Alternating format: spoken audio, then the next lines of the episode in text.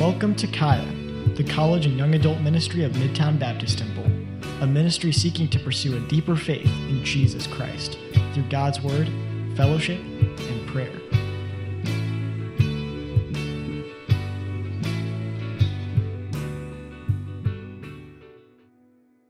Good morning, everybody. It's good to see you. Uh, man, I just want to start by saying thank you to everyone that helped with the uh, daddy daughter dance last night. It was so much fun. And uh, so many of the people in this ministry helped out, uh, made that possible. I know for my daughters, they look forward to it every year. They talk about it uh, nonstop.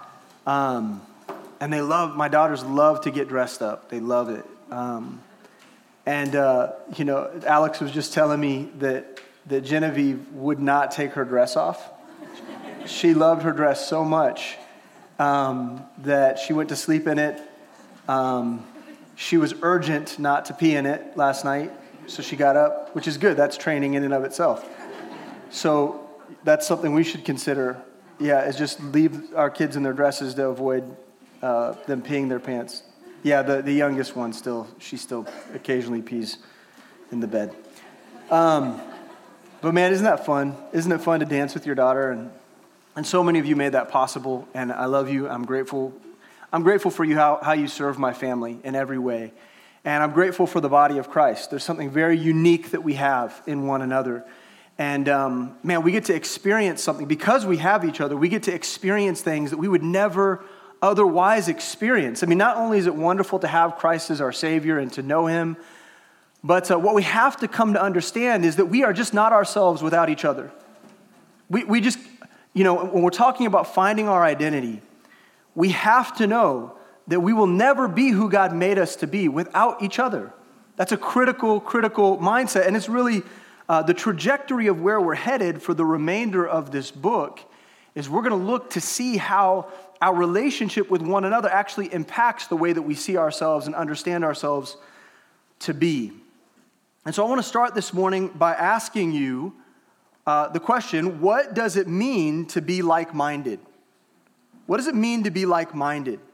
Um, what, does that, what does that word mean? So God desires, God desires for his people to be on the same page.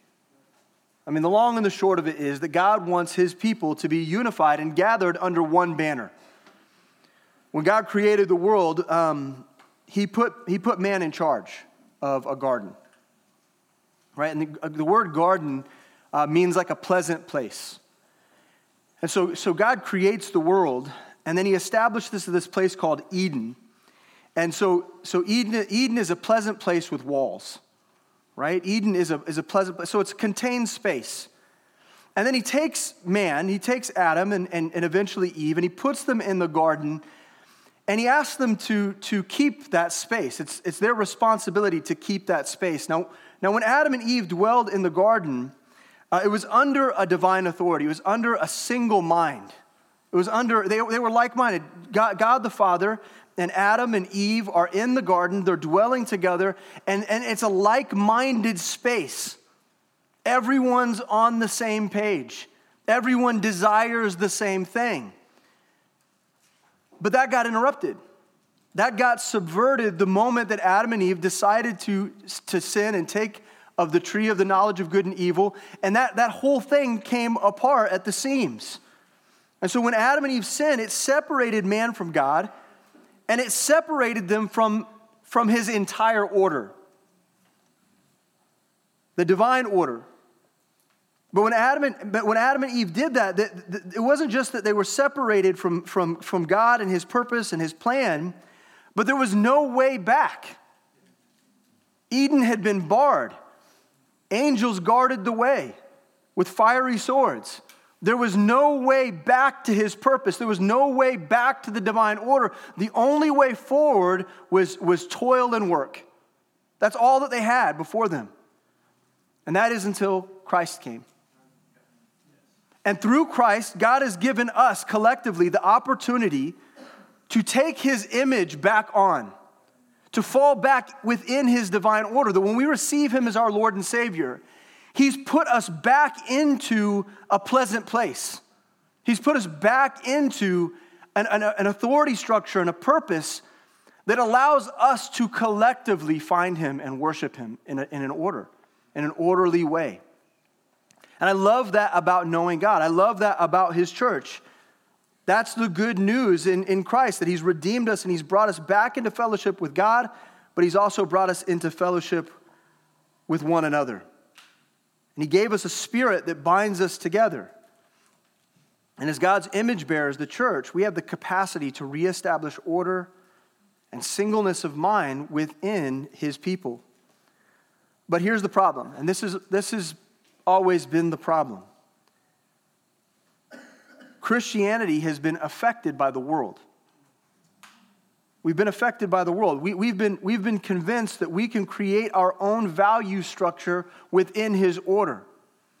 And so we watch the world and we see them pursuing all the things that they pursue, and, and we see them having passions and, and gaining wealth and gaining attention and, and having the desires of their heart. And then we try to recreate that within the divine order that God's given us.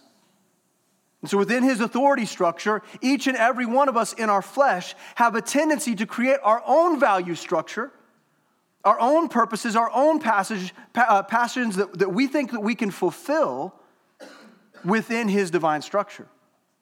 And so you have all of these people within the church that are kind of going slightly different directions. They're within the divine order because they know Christ, but from that position, they try to make their own way. And postmodernism tells us that we can. A postmodern world with relativism, uh, relativism all around us and plurality of ideas all around us tells us that we can have it our way and God's way at the same time. And it's not true. It's not true. And if we don't have like mindedness one towards another under the authority of God, we will, actually, we will actually create divisions that go way beyond what we can imagine. Our personal agendas threaten the agenda of the local church, which is why Paul tells us in Philippians chapter 2 verse 1, if there be therefore any consolation in Christ, if any comfort of love, if any fellowship of the Spirit, if any bowels and mercies, fulfill ye my joy, that ye be like minded, having the same love, being of one accord, of one mind. Let nothing be done through strife or vainglory, but in lowliness of mind, let each esteem other better than themselves.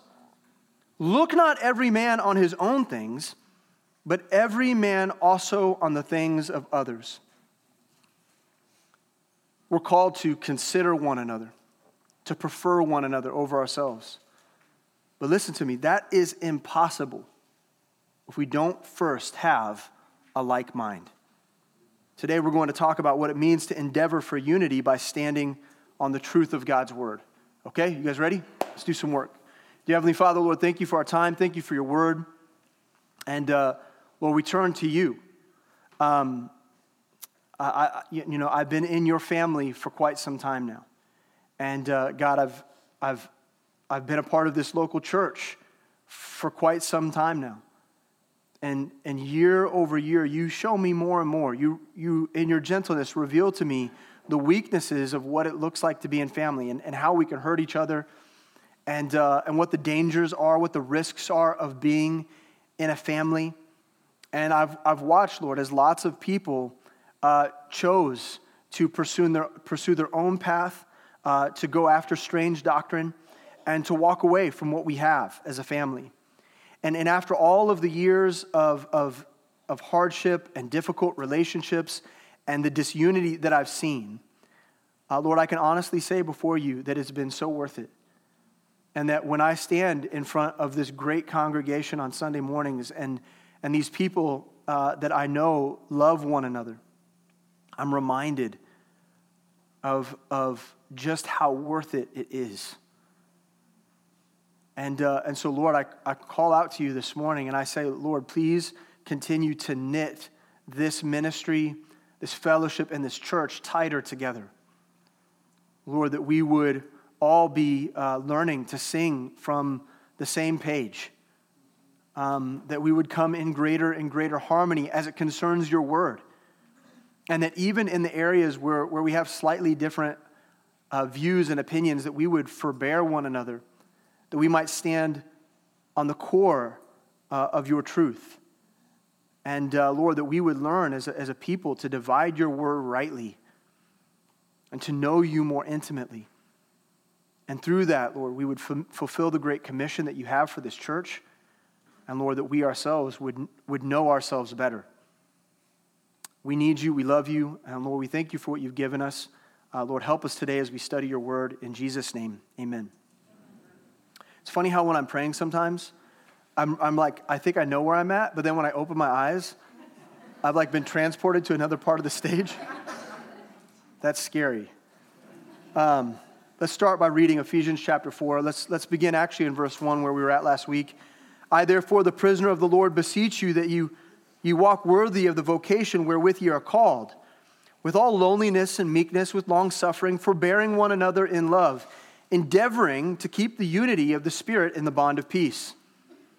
There is one body and one spirit, even as ye are called in one hope of your calling. One Lord, one faith, one baptism, one God and Father of all, who is above all and through all and in you all. Last time we were together, we discussed what it means to live out our identity in Christ by properly fulfilling his calling. Paul beseeches the church in Ephesus to walk worthy of their vocation, of their job, to conduct themselves in a way that is deserving that meets the qualifications of the job itself.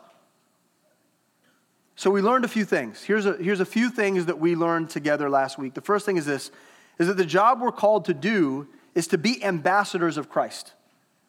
We are called, as Christians, we are called to be ambassadors of Jesus Christ. We represent him here on earth.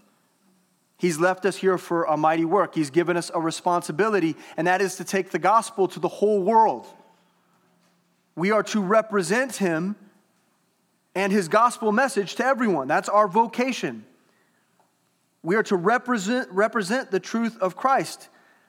And with that comes great responsibility. That leads us to point two that every job, every job insists on certain behavioral standards, right? And that includes the job to follow Jesus, to be his ambassador. And so there's a behavioral standard that God holds us to as we represent Him in the world.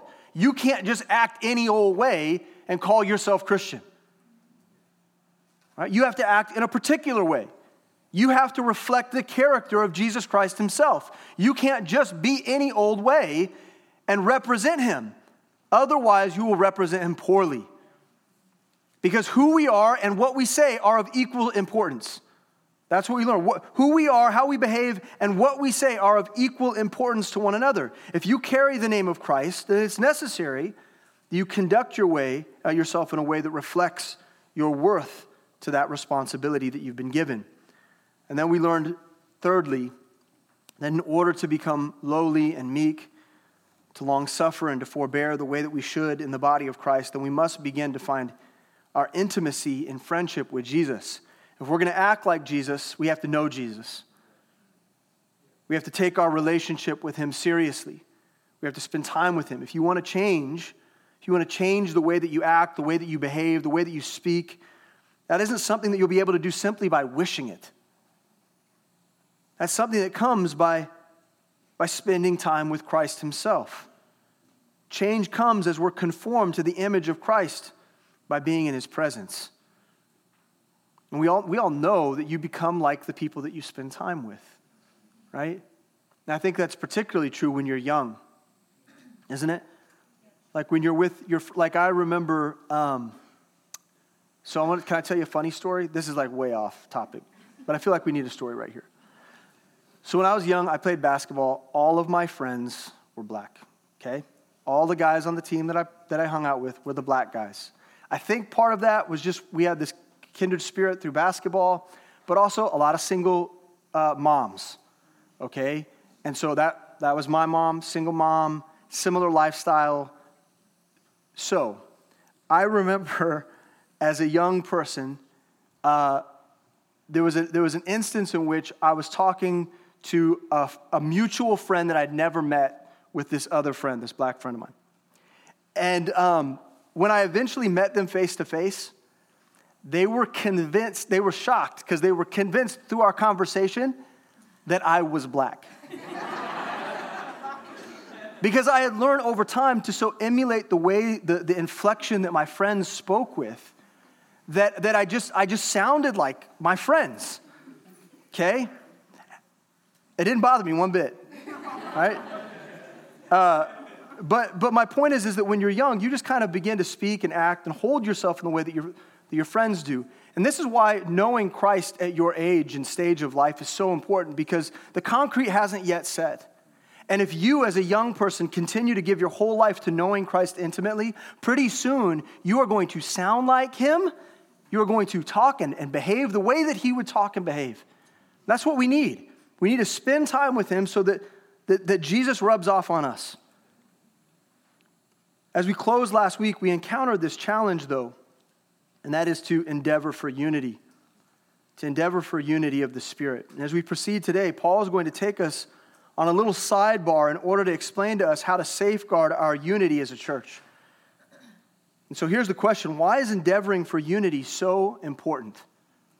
Why is it so important? Why is it so important to God? Why is it, why is it important to Paul? Um, you may not know it, uh, but local churches all over the world, they're not doing real well.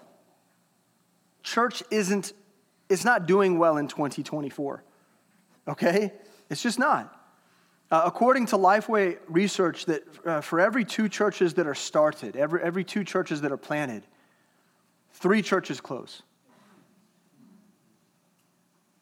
So we're losing, y'all. You understand? We're losing. Local churches are constantly dividing. Their congregations are constantly dividing, they're, they're constantly warring with one another. They're dividing over policy, they're dividing over direction, they're dividing over culture, they're dividing over leadership, they're dividing over politics. And churches all over are full of members who are divided in how they see the Bible and the world. And because of that, churches are failing. They're failing. Not, not long ago, uh, there was a large church here in the area that, that had a series of, of severe splits. And um, in a short period of time, uh, they became a quarter of their original size, right? The, the size at the, at, the, at the height of what they were, they, they dwindled down to about a quarter of their congregation. And uh, a friend of mine was in leadership at this church, and we went out to lunch and we sat down and we were hanging out and we were talking. And he was just explaining to me all the things that have happened at that church. It was difficult to hear about.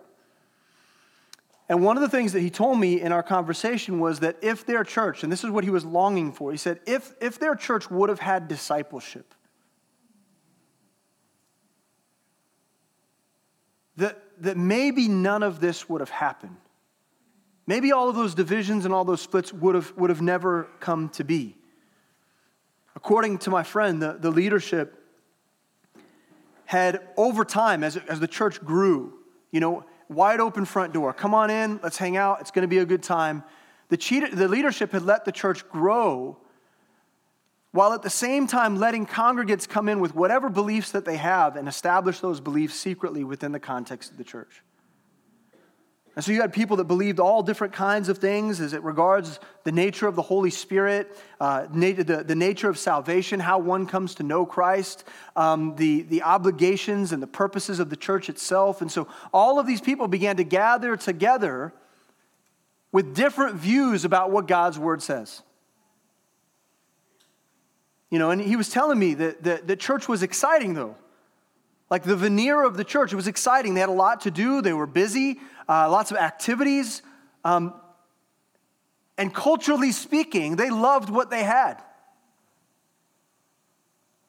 But in 2019 and, and 2020, we know that the world just got more divided than it's ever been. And so when, when, the, when the pandemic took place, uh, when BLM hit, uh, when the Me Too movement hit, when the, the rise and fall of Mars Hill podcast, anybody listen to that? When that hit and landed, all of these things compounded. And the church just, just could not help but divide because they weren't like minded. They weren't like minded. So, all of the things that they agreed on, all of the things that brought them together were superficial. They were incomplete. But what they disagreed on, those things were foundational. And from my friend's perspective, discipleship would have kept their church unified. And I have to agree with him. From my outside assessment, I have to agree. Doctrine matters. What you believe matters. Amos 3 3 says this Can two walk together except they be agreed? This is Paul's point exactly in our text today. After making his statement about endeavoring to keep the unity, he makes an ancillary statement intended to tell us how we keep unity. He's going to tell us how do we keep unity. And oddly enough, he doesn't make a cultural diagnosis, he makes an intellectual diagnosis.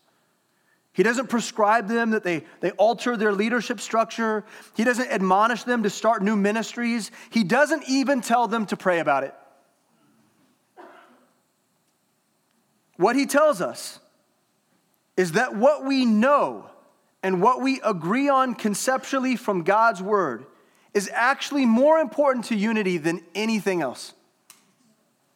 More important than culture, more important than style or aesthetics, more important than where we meet at, more important than ethnicity, more important than race, more important than politics, more important than background or experiences. What we believe about what the Bible says will ultimately establish the terms by which we commit ourselves one to another.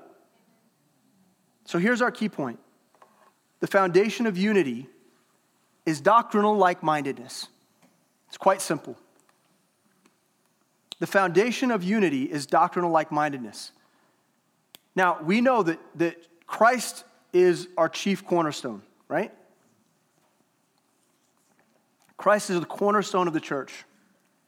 The living word, capital W, Jesus Christ is our cornerstone. But the foundation of the church extends beyond the cornerstone into his word, the word that he holds above his own very name. And what he tells us, and what we know from God's word, is that it's our foundation, it's the foundation by which we build the church. We have to understand that, that, that doctrine, that the truths from God's word are the things, is the thing that binds us together and gives us the capacity to build ourselves out in his purpose. And here's the deal people may have different views on peripheral matters. That's okay, I get it. You might, you might not think that Adam had a belly button. Okay? You, you might have some, some interesting views about very, very peripheral things, but as it concerns the core things, as it concerns the tradition of our faith, we have to be agreed. It's wonderful to be a part of a church that has so many different cultures in one place, so many different experiences, so many different races and ethnicities, people from all over the world. How do we make it work? How do we make it work? Visit 100 churches on any Sunday morning. You know what holds most churches together? Culture. You got white churches, you got black churches, you got Korean churches, you got deaf churches, right? Am I right? We, we divide culturally. It's the natural thing that we do in our flesh is we divide that way. What holds people that are so different together? The truth of God's word. Agreeing on God's word. It trumps everything. And it's wonderful to be a part of a body of Christ that can both celebrate our differences which we all which we constantly do. I mean, FOI, the, uh, the ministry Friends of Internationals is devoted to celebrating difference but coming together in friendship. I mean, how do we even pull off a ministry like that? It's because we ourselves are a model of what Christ can do with a bunch of very different people when they agree.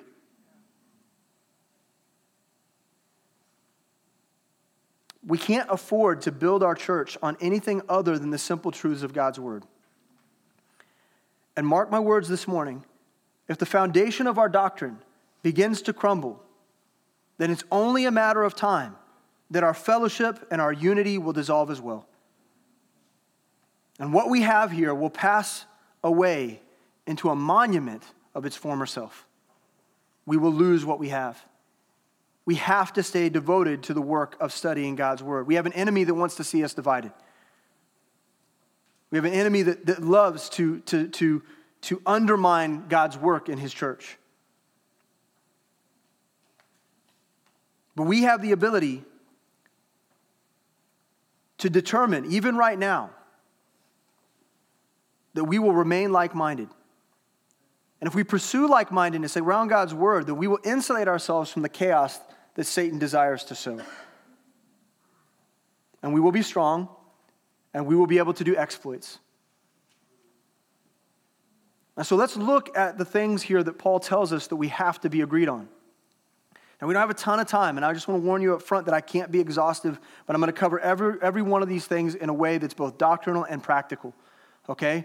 So we're going to move through this list of things that Paul has here, and I want you to take, I want you to take very careful note because, because everything that we cover here is both, both requires for you as a, as a member of, of, of Midtown Baptist Temple, but also someone who's visiting here, and you're asking yourselves whether or not this is your church family. I mean, every week we got people come and visit, and, uh, and, they, and they hear the teaching of God's word, and they have to determine for their, themselves whether or not this is something that they want. And I totally respect that. And I'm, I'm excited about the fact that you're working through that. But I, but I want to I wanna make sure you understand that there are certain things that we hold to as a church family that we will not be swayed on. And so, as we cover these things today, I want you to ask yourself where you stand in terms of your mental assent. Whether or not you agree.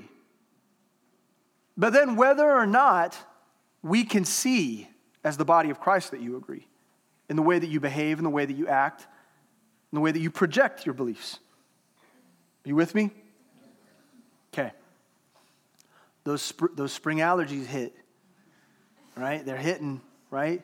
And so some of you guys are you're acting a little out of it this morning. Right? So you got to shake that off. Shake it off. It's still wintertime. All right, focus in. Let's start here. One body. We are to be one body. We must agree that there is one church, the body of Christ. We must agree to that. The body of Christ is the great assembly of believers throughout all of time. People who put their faith in Christ as their Savior, past, present, future. 1 Corinthians 12 12 says, As the body is one and hath many members, and all the members of that body, being many, are one body, so also is Christ. For by one Spirit are we all baptized into one body, whether we be Jews or Gentiles, whether we be bond or free, and have been all made to drink into one Spirit, for the body is not one member, but many. Okay, so one of the things that we have to figure out right up front is that God has a church both universal and local but it's one. We are the body of Christ. We are the bride of Christ. We, we, we belong to Him. All of the saints, both of old, of present, and of future, we belong to Christ. We are His. And that's really very, very important because of all the reasons that I just got done saying. All of the reasons that we divide over politics, over race, over whatever it might be, whatever it is that you pick out and decide to prioritize, that thing has the ability, the potential to divide the very body that Christ bled out and died for. Those things are dangerous to what we do. We are one body in Christ. And so while there may be many local bodies, local churches, the body of Christ is composed of every believer. Inversely, though, Just because someone is a part of the universal body of Christ does not excuse them from belonging to a local assembly. And so it's not good enough for you to say, Well, I'm saved and I know Jesus Christ is my Savior, but then spend your whole life being casual about, about joining yourself to the church. You come when you feel like it, you know. That's unacceptable.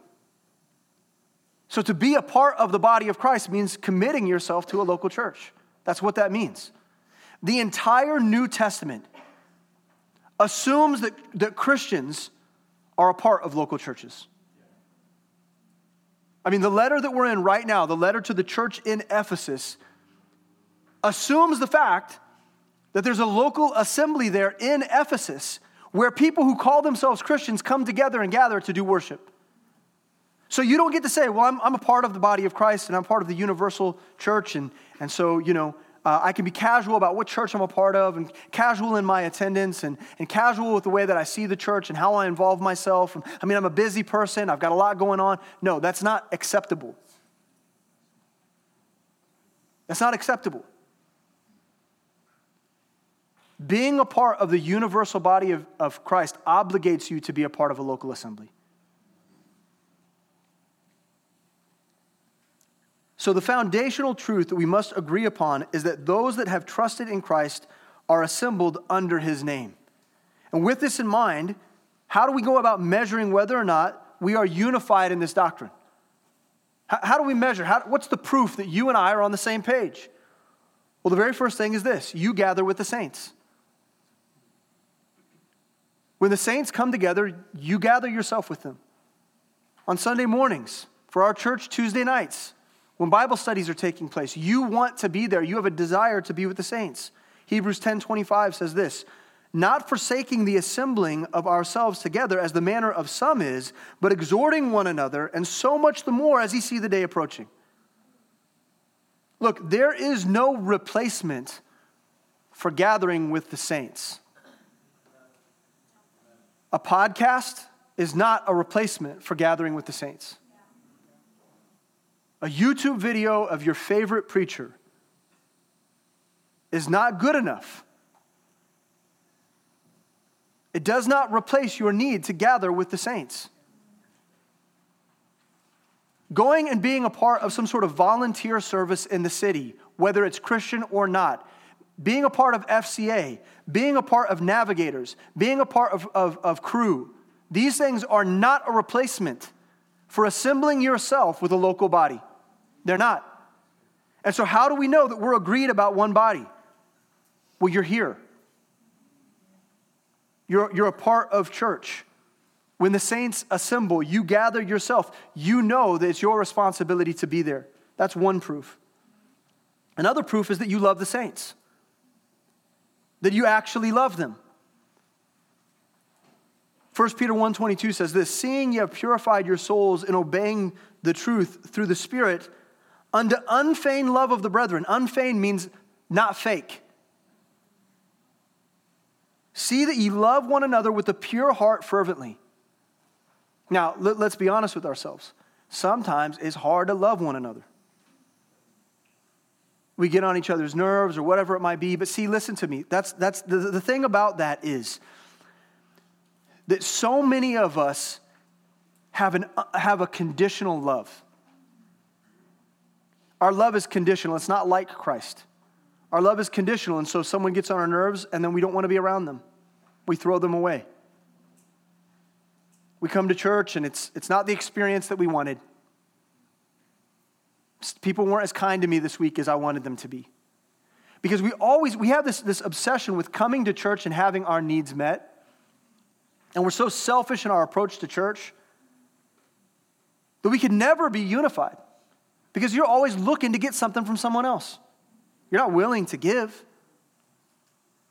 And so your love is a conditional love. Now, listen, we've been given one another. God gave us to each other. We're a family. And so it's our responsibility to love one another. And if we have a hard time doing it, we need to ask the Lord to teach us how we have to love one another with a pure heart, not fake. Third, And related to this, that means you minister to the saints. That you're not just coming here to, to be served, but you're coming to serve. You're not, you're not coming here to look to have your you know, emotional needs met. You're coming here to serve other brothers and sisters. 1 John 3:16 says, "Hereby perceive we the love of God, because he laid down his life for us." We know that God loved us because he laid down his life. And we ought to lay down our lives for the brethren. We too have that responsibility. If we love one another, we'll lay down our lives for each other. We'll be devoted to serving each other. And so, how do I know? How do I know that we're agreed on these things? Because I see you come gather yourself to the saints. I see you loving your brothers and sisters in Christ, and I see a desire for you to serve your brothers and sisters in Christ. That's how we know. One body, one spirit, one true spirit. We must agree that there is one spirit, the third part of the triune God. Every man has a spirit in him that is quickened or made alive by the Holy Ghost at the moment of salvation. Now, in Greek culture at this time, when, he, when Paul would have been writing to Ephesus, there would have been many spirits, uh, spirits within the pantheon of Greek mythology, both good and evil, lots of spirits. There are spirits in our world today, too. Many different spirits that people follow after. And what Paul declares is that, that as it regards our faith, there is but one true spirit. Not the spirit of man, not the spirit of the world, the spirit of God. I want to point out that there's at least 12 references in uh, the book of Ephesians to the Holy Spirit. And the question is why? Why? Because the Holy Spirit is integral to Christian living and your personal identity. So, the foundational truth that we must agree upon is that the Spirit of God indwells us and unites us together. Now, how do I measure that? How do we go about measuring that in one another? What's the proof for that?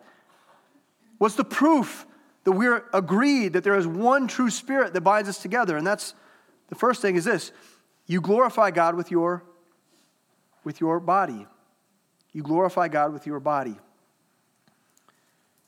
And what I mean by that is that you behave like you don't belong to yourself. 1 Corinthians 6 19 says, What? Know ye not that your body is the temple of the Holy Ghost which is in you, which ye have of God, and ye are not your own? For you are bought with a price. Therefore, glorify God in your body and in your spirit, which are God's. So, how do I know that you believe that there's one true spirit? You yield your body to that spirit. You yield yourself to the Holy Ghost. You let God control your life. You don't get to control you, God controls you. You relent control of who you are to the Savior through the Spirit. This is critical. There's so many of us that are stuck in patterns of sin, and we fight and we fight and we fight. And we wrestle and we wrestle and we wrestle. And so many of us think that there's some sort of quick fix or discipline that we need to implement in our lives that's going to somehow make everything right and, and cause us to start behaving. Listen to me. Man, in your flesh, mm, no. There's no way.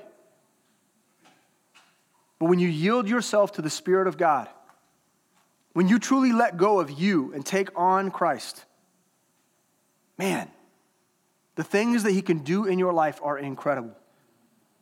So you got to glorify God with your body. That means yielding to the Spirit of God. Next, you, you, you refuse false spirits.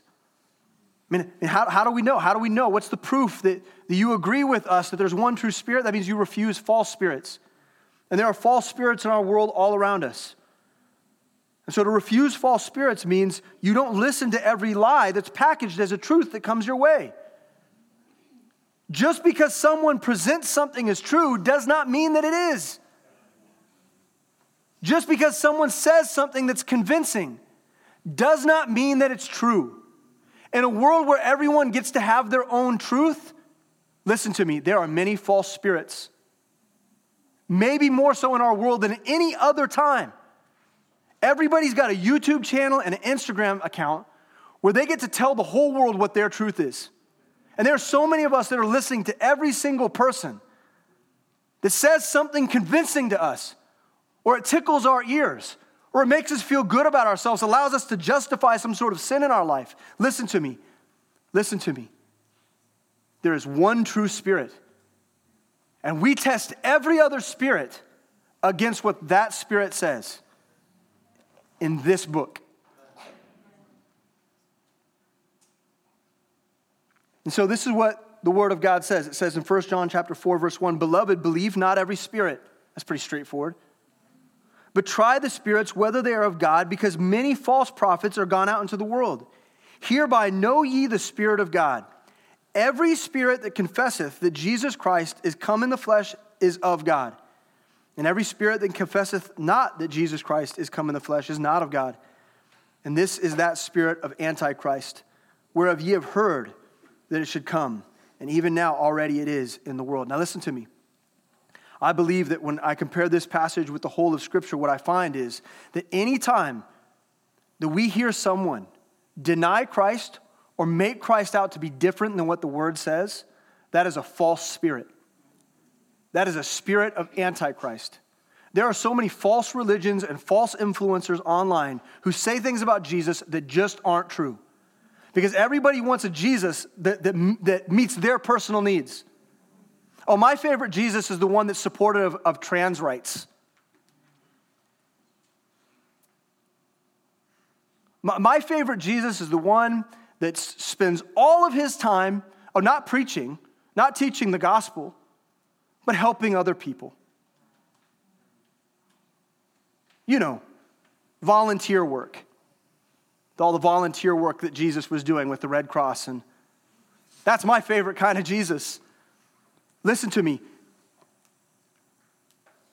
People drag the name of Christ through the mud.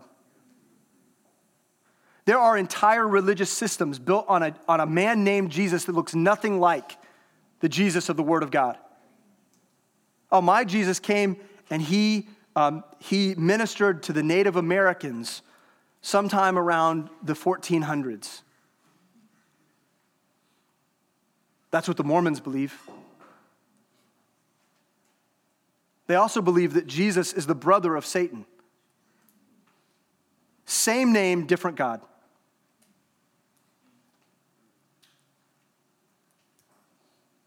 So Jesus doesn't get to be whoever you want him to be. He is who he says in his word. And we try the spirits. When anytime someone presents something as true, we try them by lining them up with the word of God. And if it doesn't make the cut, then you don't buy it.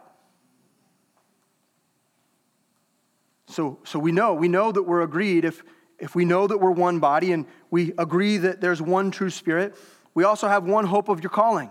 One hope of your calling. In other words, we must agree that there is but one hope that Christ will return and call his saints home.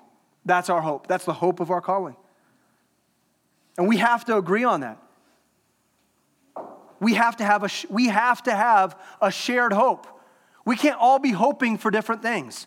Some of us are hoping for a big paycheck, a nice house. Some of us are hoping that, that, that we'll, one day we'll get married and they'll have kids and they'll have all the things that we've ever dreamed of. Some of us are hoping for fame, for fortune.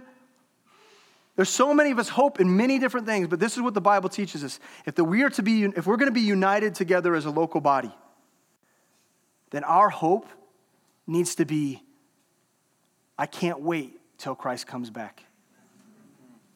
I can't wait till he gathers us together in perfection. I, can't, I cannot wait to meet him in the clouds and to spend eternity with him and, and to finally shun this world that's not my home and take up residence where I really belong. Ephesians 1:13 says, "In whom ye also trusted after that ye heard the word of truth, the gospel of your salvation, in whom also after that ye believed, ye were sealed with the Holy Spirit of promise, which is the earnest of our inheritance, until the redemption of the purchased possession unto the praise of his glory. He's coming for us. He's going to redeem what belongs to him. There are many differing views on the, on the return of Christ and the rapture. Midtown Baptist Temple holds to a pre tribulation rapture that Christ will return and gather us together before the day of the Lord. In other words, before his judgment, before his judgment comes, before the tribulation comes, he's going to gather us and he's going to deliver us from the wrath that will be. Paul confirms this in his, very, in his very, very, very clear teaching to the church in Thessalonica. 2 Thessalonians 2:1 says, Now we beseech you, brethren, by the coming of our Lord Jesus Christ, and by our gathering together unto him. That's the rapture. The ye be not so uh, soon shaken in mind, or be troubled, neither by spirit, nor by word, nor by letter, as from us, as that, as that the day of Christ is at hand. Let no man deceive you by any means, for, for that day shall not come, except there be a falling away first. And that, man, uh, and that man of sin be revealed, the Antichrist, the son of perdition, who opposeth and exalteth himself above all that is called God, or that is worshipped, so that he, he as God sitteth in the temple of God, showing himself that he is God. Okay, so Second Thessalonians 2 1 is very clear. There, there are two different things that are happening in this passage. The first is that, the, that Jesus Christ is coming for his saints. The second thing is that he's going to he's gonna bring a day of judgment. Those are two distinct things here. So when it says that ye be not soon shaken in mind or be troubled neither by spirit nor by word nor by letter as from us uh, as from us as that the day of Christ is at hand. So the day of Christ is the thing that they fear. But the return of Christ is the thing that will deliver them from the day of Christ. Christ's return and the gathering of his saints is supposed to subdue the fears that they have that they'll have to go through tribulation. And then he goes on and explains what that day of tribulation will look like, that day of Christ. So, why, why, why is all of this relevant to our unity? Well, your answer is right here in the passage. The congregation in Thessalonica was troubled at the thought that Christ wasn't returning for them. The church in Ephesus had also been deceived and, and, and their hope was robbed away from them because they thought they had, they had missed Christ's return. Many of the churches struggle with this thought. See, our unity is bound by the hope that he's returning for his people. And without this truth, the people of, of, of the church scatter. So here's the, here's the point that I want to make. If we don't have hope that Jesus is coming for us, then what's the point of all of this? Like, what are we doing this for? Like, without the hope of our calling, without the, the hope that Christ is returning to take us home, man, suddenly it deflates everything that we're doing. And it puts us in a really dangerous position that we don't really have any reason to gather. We have to have a hope and a calling. So, the foundational truth that we must agree on is our hope is in knowing that Jesus is coming and returning for us. And with this in mind, how do we measure whether or not we're agreed on this? Well, the first thing is this you watch with expectancy. That's the first way you measure this. The proof and the evidence is that we together watch with expectancy for the return of Jesus. Titus 2:11 says this, "For the grace of God that bringeth salvation hath appeared to all men, teaching us that denying ungodliness and worldly lusts, we should live soberly, righteously, and godly in this present world, looking for that blessed hope and the glorious appearing of the great God and our Savior Jesus Christ." So we have to be, the, the evidence that we're agreed on this is that we're all looking and waiting for the return of Jesus Christ. Understood? The other proof, proof the ever, other evidence that we have is that you live with a sense of urgency. In other words, this Christian life is not some sort of casual thing that you do in your spare time. It becomes your life. It, it takes, a, takes on an urgency in your life. It consumes your thoughts. You think about it in bed at night when you go to sleep. You have, a, you have a desire to bring the gospel to your friends and family because you know that Christ could return at any moment. You, you know that the, the, the story of the church age could end at any given moment, and that affects the way that you live, or it should. And so we know that we're agreed together on this, on this doctrine when we watch with expectancy and we live with urgency. Matthew 5 13. I got to move quick here because we, got, we still got some stuff to cover here. One Lord. We must agree that there is but one Lord. That is Jesus Christ, the Son of God. A lot of people, they want the benefits of Christ without his lordship. I think it's important that, that we both recognize that this is a statement, not only that there is one Savior in Jesus, but that He ought to be your Lord. Some people never truly come to Christ because they prefer the idea of salvation to their need for subjection. So they dabble at the Jesus thing. They may pray a prayer that they think is going to get them out of hell, but they never acknowledge Jesus Christ as their Lord and their Savior. I believe there are many people that are going to hell because they, they called themselves Christian, but they've never had a reality of the Lordship of Christ in their life. They've never called on Him for repentance. They've never made him their Savior. He must be our Lord. And so, the foundational truth that we must agree on is that Jesus Christ is the Lord of our lives. He's the boss. And for those who, put, uh, who repent and put their faith in Christ, that is a unifying reality. Philippians 2 9 says, Wherefore God also hath highly exalted him and given him a name that is above every name, that at the name of Jesus every knee should bow that's not just some knees, every knee. That's how unifying God is. That's how unifying Jesus Christ, the Lord, is. Is that one day, whether you like it or not, your knee will bow. I mean, how much better is it for us to voluntarily make Christ our Lord and let that be the unifying force?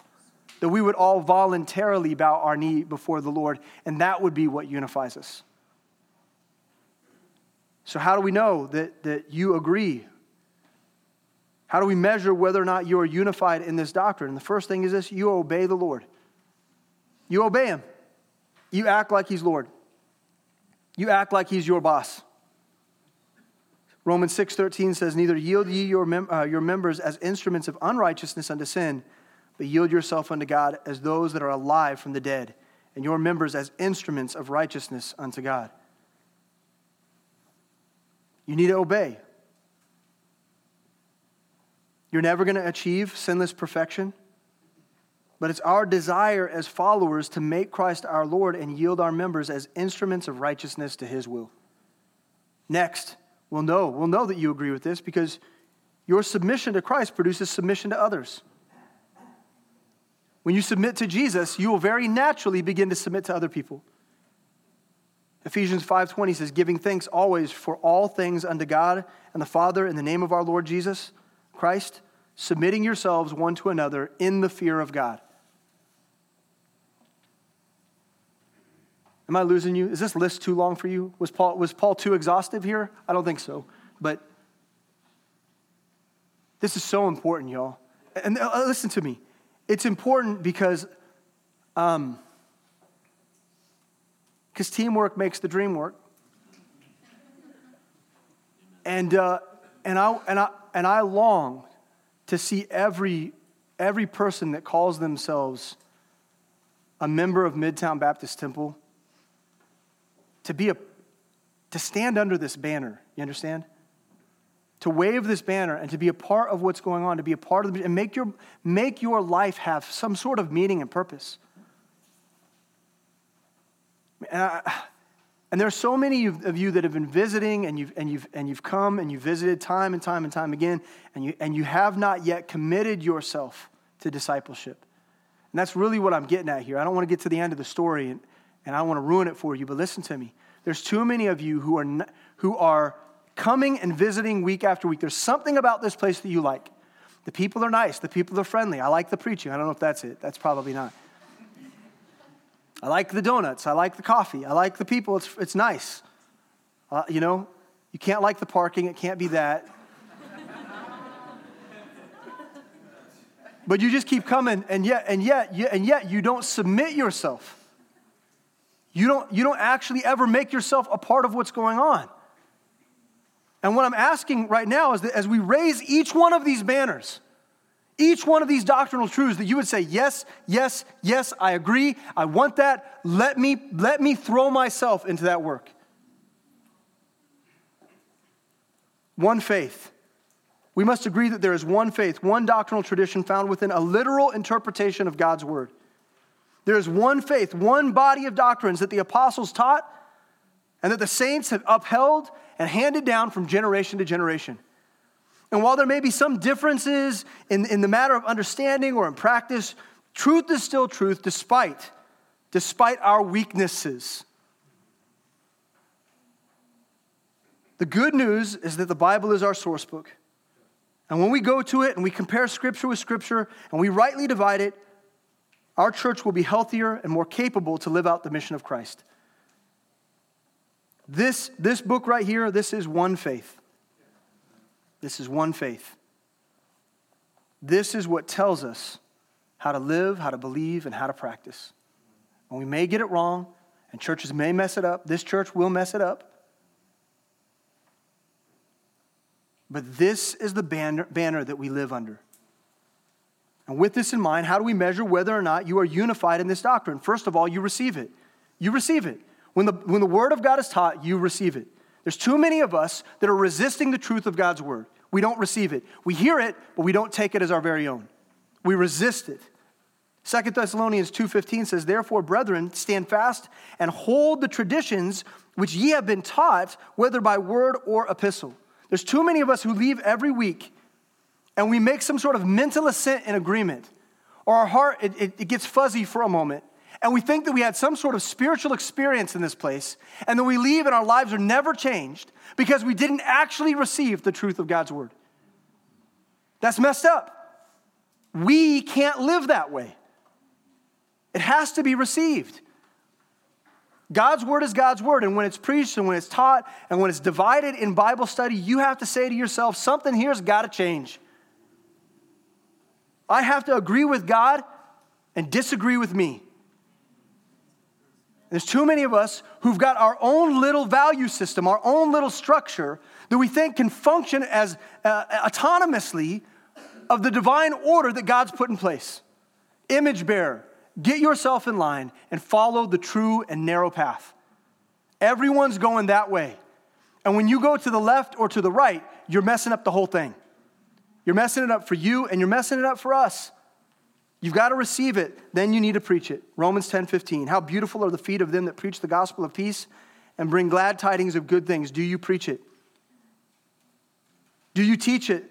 2 Timothy 2, uh, 2 says, And the things that thou hast heard of me among many witnesses, the same commit thou to faithful men who shall be able to teach others also. And then do you contend for it? Jude 1 3. Beloved, when I gave all diligence to write unto you of the common salvation, it was needful for me to write unto you and exhort you that you should earnestly contend for the faith which was once delivered unto the saints. You receive it, you preach it, you teach it in disciple, you, discipleship, you disciple other people in it, and you contend for it, you fight for it, you stand for it. You allow yourself to stand in disagreement with the world in order to stand with the Lord. You stand up for it.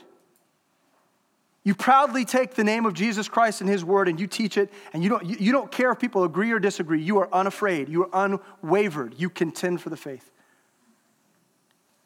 Now, I'm going to, I'm going to, uh, we, we're out of time, okay? Here's the deal we're going to talk about one baptism next week, we're going to talk about one God and Father next week. I had a feeling I was going to run out of time. But the invitation is still the same. I want to invite Harrison up. Everybody, everybody listen, just for a moment, just for a moment longer. Here's the, here's the invitation for you today. Here's the decision that we all need to make. Are we going to agree together with God? Are we going to agree together with the Lord? I mean, either this book is divine or it's not. And if it's not, let's just stop, let's just stop meeting. Let's just, I, none of us need to come back here next week. But if this is God's word, then it should really affect who we are and how we see ourselves. And if it's God, God's word, we already know that there are certain truths that we together need to stand on. There are foundations to our faith. And there's many of you who've called yourself Christian for a long time, and, and you don't know the foundations of your faith. You don't know what you ought to believe. No one's ever sat down to teach you specifically the Word of God. No one's ever mentored you in the Word of God.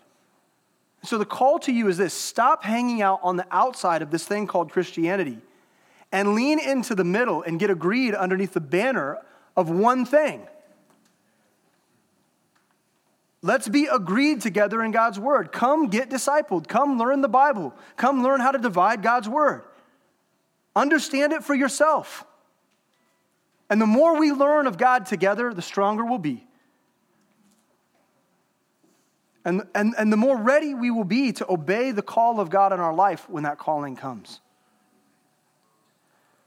I felt so rushed today. I apologize.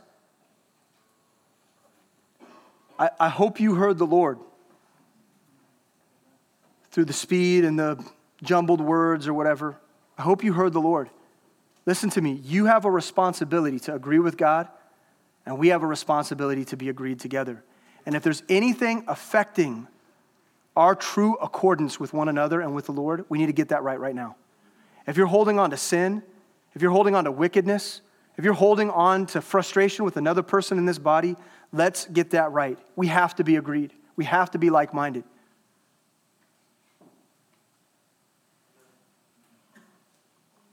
You know, the Bible talks about being like minded, but also talks about having singleness of heart. And I believe that singleness of heart is a gift that comes to like minded people. And as we go into worship and we sing and cry out to the Lord, and our voices, they come together, they bleed together in worship of God. Let us have singleness of heart. But if you sing and you know that something's not right, then that means you're not like minded. There's something that is, there's something that's off, there's something that's incongruent, and you should deal with it. There'll be counselors up here waiting for you. If you want to talk with someone, pray with someone, grab, grab your friend. But let's be right before the Lord today, and then we'll pick up where we left off last week, okay? Dear Heavenly Father, Lord, we love you. We thank you for this time. Lord, we ask that you would help us. You'd help us. Lord, some people in the room today, they don't have eyes to see their own sin.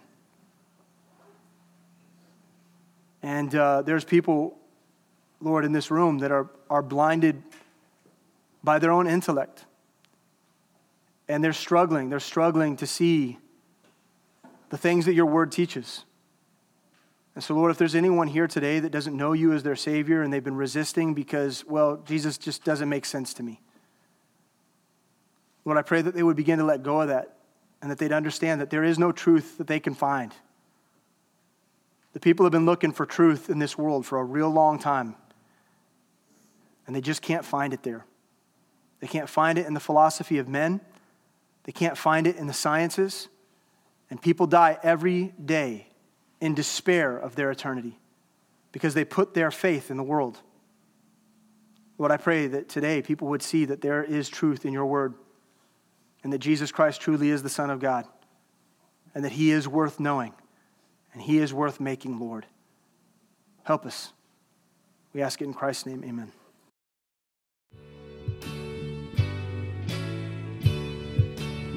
We hope that today's message encouraged you to follow Christ in his word for more information about Kaya, for service times, and information about our disciple making ministry, please visit our website at caya.live.